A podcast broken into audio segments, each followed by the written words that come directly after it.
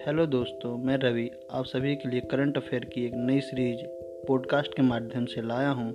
इस माध्यम में हम बिना वीडियो के, सिर्फ़ ऑडियो के माध्यम से ही देश में घटित होने वाली एवं विदेश में घटित होने वाली सारी घटनाक्रम को विस्तार पूर्वक समझेंगे और ये घटनाक्रम आप सभी के लिए आने वाले सभी प्रतियोगी परीक्षाओं में बहुत ही महत्वपूर्ण सिद्ध होगा।